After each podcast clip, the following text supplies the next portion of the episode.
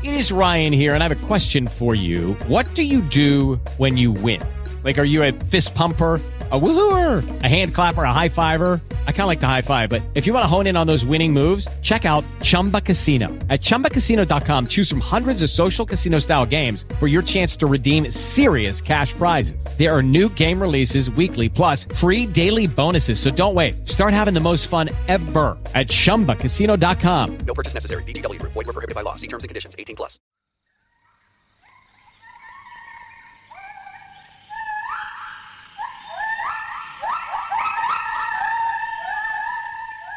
Ciao Carcassiani, sono Stilgar e vi parlo dalla gabbia toracica della carcassa perché ho deciso di registrare una serie di frattaglie su cinque film che hanno tutte una tematica in comune.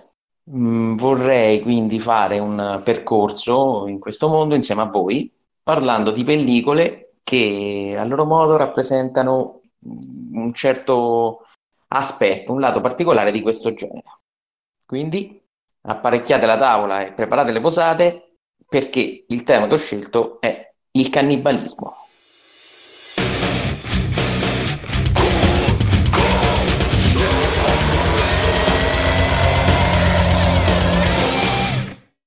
Allora, il primo film che ho scelto è Ultimo mondo cannibale di Ruggero Deodato. È un film del, uscito nel 1977. E è un film che eh, è il film che inaugura il, il sottogenere cannibal movie, che ha avuto un certo successo in Italia nel decennio successivo, nei 7-8 anni successivi al 1977. In realtà il primissimo film che contiene scene di cannibalismo è eh, Il paese del sesso selvaggio di Umberto Lenzi. Lenzi che doveva girare anche questo film che mh, eh, in origine doveva essere il seguito del paese del sesso selvaggio, ma eh, a quanto pare Lenzi non si accordò con la produzione eh, sul compenso e quindi fu chiamato Ruggero Deodato a dirigere questo film. La trama del film è piuttosto semplice. Quattro persone Rolf, che è un antropologo, un ricercatore petrolifero che è Robert Harper, Charlie Swan, eh, Charlie è il, è il pilota del, del, dell'aereo su cui stanno recandosi eh, in mezzo alla giungla di Mindanao per una ricerca petrolifera. Arrivati però al campo base si accorgono uh, che eh, il, le mancate risposte eh, via radio del, dal campo sono dovute al fatto che al campo non c'è rimasto più nessuno. Qui non c'è nessuno. Durante l'atterraggio eh, un, una ruota della, dell'aereo si rompe e quindi sono costretti a passare la notte lì pur avendo riparato l'aereo per evitare di di volare durante la notte sopra la giungla. Qui già subito durante la notte Swan viene eh, assalita e uccisa dai cannibali. Il, la mattina dopo i tre uomini rimasti si mettono alla ricerca eh, della loro compagna, ma Charlie eh, muore praticamente subito andando a finire in una delle trappole preparate dalla popolazione cannibale che vive in, quelle, in, in quella parte della giungla, i Manabu.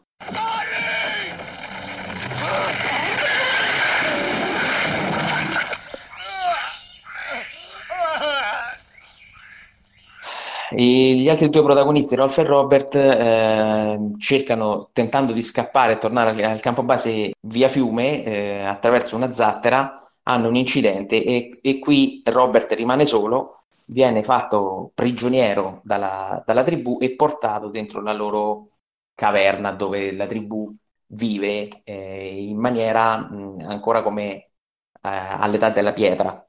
Eh, e qui assistiamo a diverse scene piuttosto cruente, a riti eh, tribali molto antichi, a stupri, violenze di qualunque tipo. Una delle indigene che si avvicina di a Robert, che viene tenuto prigioniero dentro una rudimentale prigione costruita all'interno della, della grotta, quando poi Robert riuscirà a, a fuggire la porterà con sé la porterà con sé e tentando di tornare al campo base rincontrerà anche Rolf insieme i due e, e l'indigena eh, cercheranno di tornare al campo base, ma dovranno sfuggire all'inseguimento dei Manabu che presto si mettono sulle loro tracce.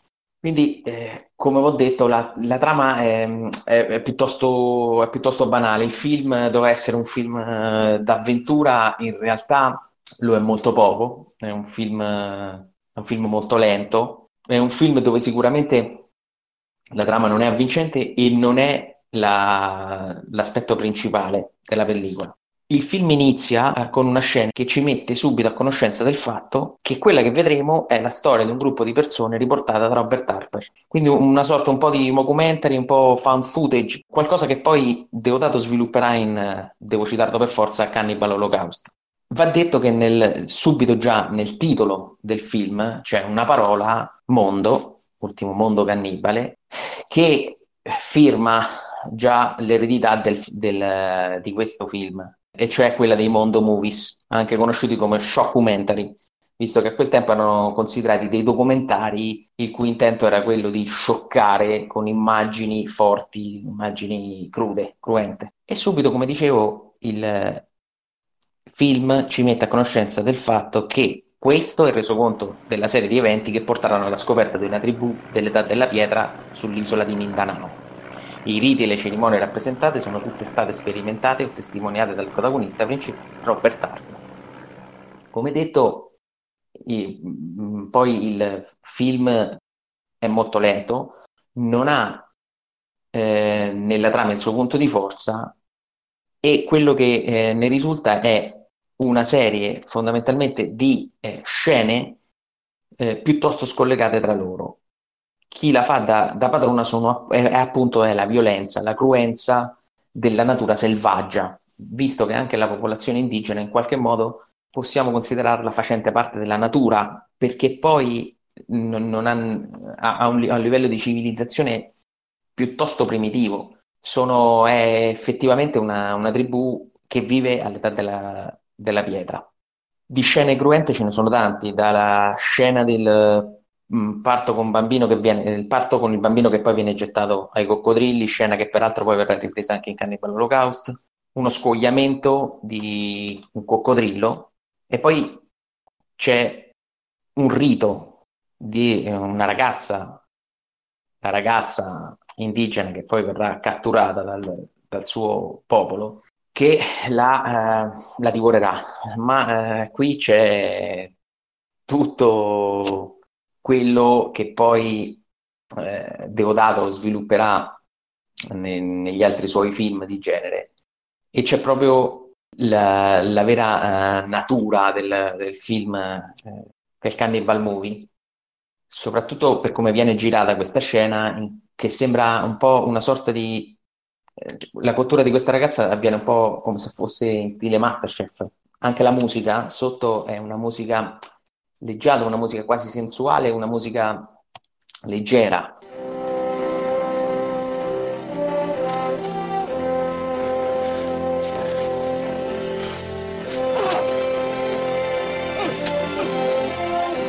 E la cottura avviene come, veramente come se fosse eh, una ricetta, perché ci si mette, eh, ci si viene messi di fronte a quello che effettivamente è un rito.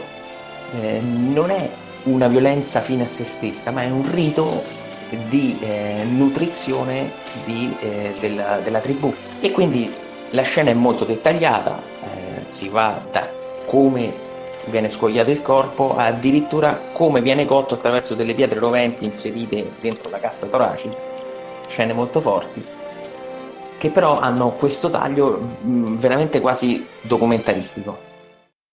Ci sono anche scene di sesso, ma è sempre sesso perverso. Non è mai sesso che in qualche modo si rifà all'amore. C'è una scena in cui la, l'indigena ehm, masturba il protagonista Robert. C'è una scena in cui viene, eh, viene aggredita, viene stuprata. E poi anche la scena di sesso tra Robert e l'indigena è comunque eh, una scena di sesso violento lui la prende in maniera piuttosto rude, piuttosto, piuttosto forte, senza nessun tipo di, di, delicatezza che si possa definire in alcun modo amorosa. Sicuramente al film manca, manca coralità, manca una, diciamo così, un, un, un, filo conduttore a livello di scrittura che lo renda in qualche modo armonico. Però questo, come detto, non è un film d'avventura. L'attenzione è completamente incentrata sulle scene gore, ci sono pochissimi dialoghi, vera protagonista è la giungla. E qui la regia di Deodato ha la capacità di mettere veramente sotto, la, la, diciamo così, l'attenzione totale della macchina da presa la giungla con tutti i suoi suoni, i suoi rumori, la sua musica in qualche modo.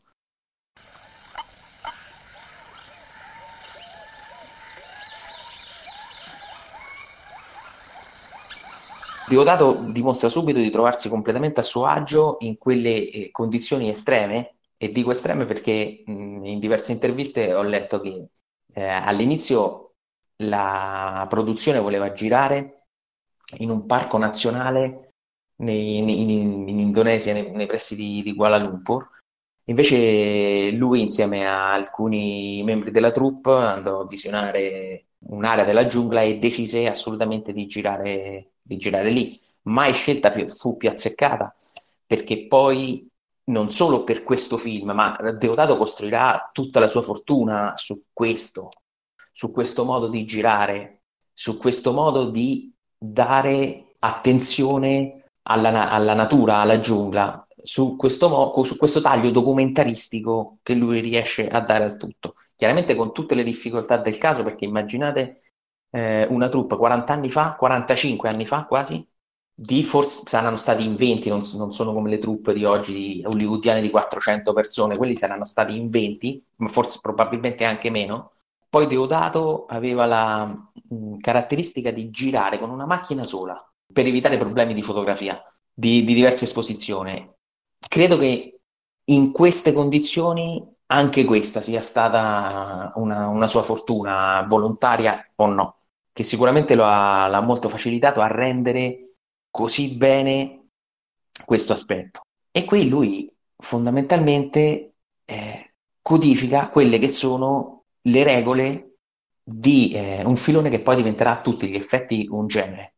Lo fa anche con una certa consapevolezza, eh, a tratti sembra evidente che lui sta codificando le linee guida e, e, e sta organizzando il film eh, in, in, una certa direzione, non solo per se stesso, ma anche per chiunque poi voglia cimentarsi e, e si cimenterà con questo tipo, con questo genere.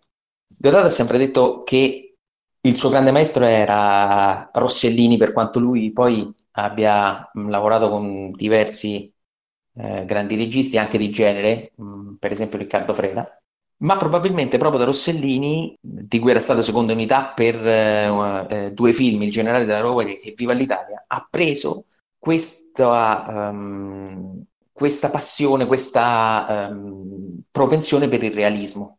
Un'altra cosa che non ho detto è che lui non solo ha girato nella giungla mh, mm, con tutte le difficoltà del caso, ma lo ha fatto utilizzando una vera tribù di aborigeni del luogo, fili- della, della, foresta indonesiana, credo che abbia, che abbia girato, tant'è vero che sempre in alcune interviste ho, ho, ho, letto che l'unico effettivamente a suo agio in quella situazione era Deodato stesso, visto che la troupe aveva sempre, diciamo così, un, una sorta di disagio in quella, in quella situazione.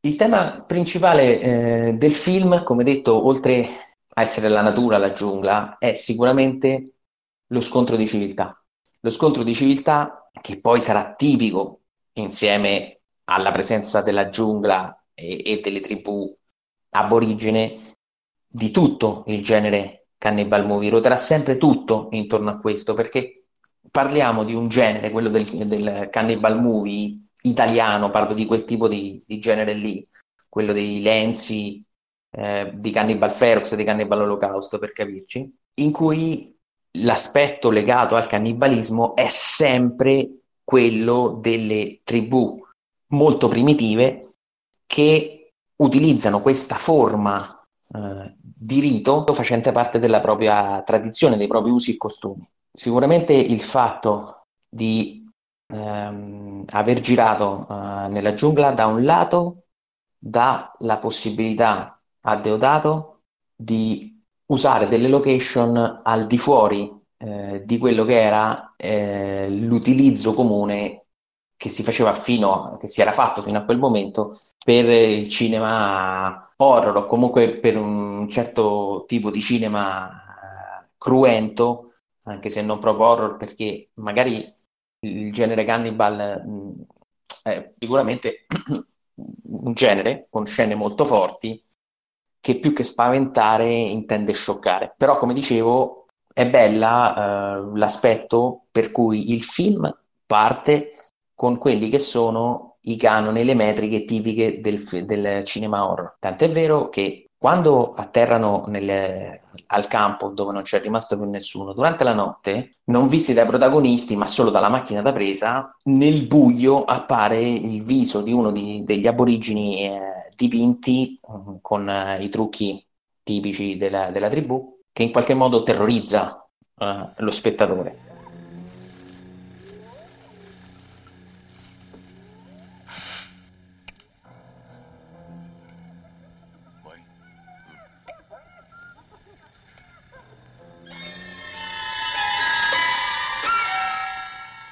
Dopodiché da quel momento in poi cambia completamente tutto, perché le scene sono tutte girate di giorno, perché eh, la maggior parte eh, sono all'aperto appunto nella giungla, tranne eh, le scene girate mh, dentro la caverna, che però di, di orrorifico non hanno nulla, hanno solo ci sono un paio di scene molto forti, quella del coccodrillo scoiato che ho già citato, e ce n'è anche un'altra in cui un ehm, probabilmente un, un appartenente alla tribù viene mm, punito, probabilmente per aver rubato, inc- mm, incidendogli una, una, parte dell'avambraccio e lasciandolo eh, attaccare dalle formiche giganti che gli divorano completamente il braccio eh, fino all'osso. Però, come dicevo, girare tutto questo di giorno era mm, in qualche modo era una novità per, eh, per il per un, un, film di questo tipo. Ma la giungla in questo è, è sicuramente l'ambientazione è sicuramente venuta incontro al regista in questo caso, eh, visto che comunque siamo dentro un bosco. Un bosco è, è, il bosco è insieme alla notte, è al buio, è quanto di più orrorifico ci sia nelle favole che ci raccontano da bambino.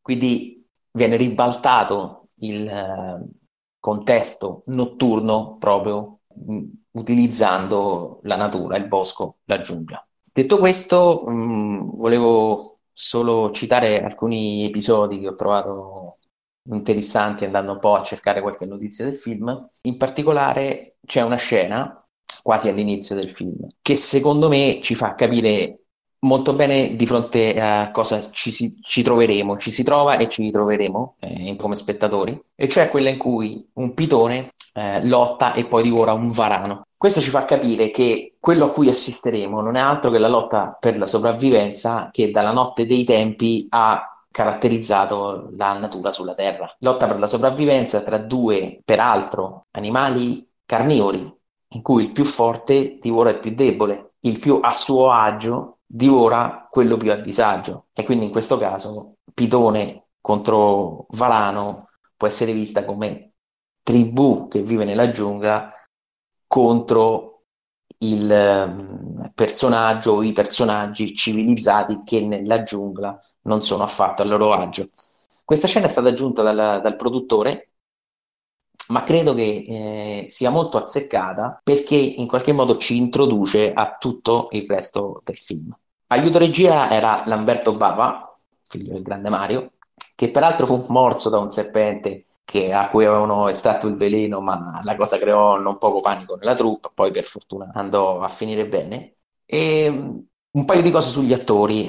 Massimo Foschi, che interpreta Robert nel film, non ha avuto un grande successo, comunque non ha eh, fatto una grande fortuna al, al cinema. Um, è stato un bravissimo attore di teatro e eh, anche un piuttosto famoso doppiatore, visto che è la voce di Darth Vader negli Star Wars e nonché della creatura eh, in Frankenstein Jr. Io sono tuo padre. Altra curiosità è che Memelei e Ivan Rassinov, ehm, che eh, sono una interpreta, lei interpreta la, in- l'aborigena che eh, scapperà con Robert e l'altro interpreta Rolf, erano già presenti nel, nel- nel film di Lenzi, Il paese del sesso selvaggio. Quindi probabilmente erano stati scelti dalla, dalla produzione e Deodato eh, si è trovato già a lavorare con loro. Poi una- un'altra, un'altra scena così, un'altra curiosità che ho trovato è la scena del, del J&B. Il J&B è eh, un whisky molto utilizzato nel cinema di genere italiano, soprattutto nel, nel poliziottesco e nel giallo. Anche qua c'è quella scena, però l'ho trovata curiosa perché è all'inizio, dentro l'aereo, il pilota offre a tutti i passeggeri il J&B, che però lo rifiutano. E io l'ho trovata una sorta di metafora che Deodato ha voluto inserire per prendere le distanze da, eh, da questi generi. Siamo un film di genere, quindi abbiamo il J&B, ma lo trattiamo in un altro modo, non lo beviamo, lo rifiutiamo. Quindi questo era, era il primo dei cinque film di cui ho intenzione di parlare in questa miniserie di, di frattaglie. Alla fine ci sarà, ci sarà una sorpresa perché tutto si richiuderà su Deodato, ovviamente. Scoprirete quali saranno i prossimi film mano a mano, non, non voglio, non voglio svelarvi nulla. Quindi vi lascio alla prossima frattaglia, scoprirete quale sarà il film quando uscirà. Ciao a tutti, carcasse.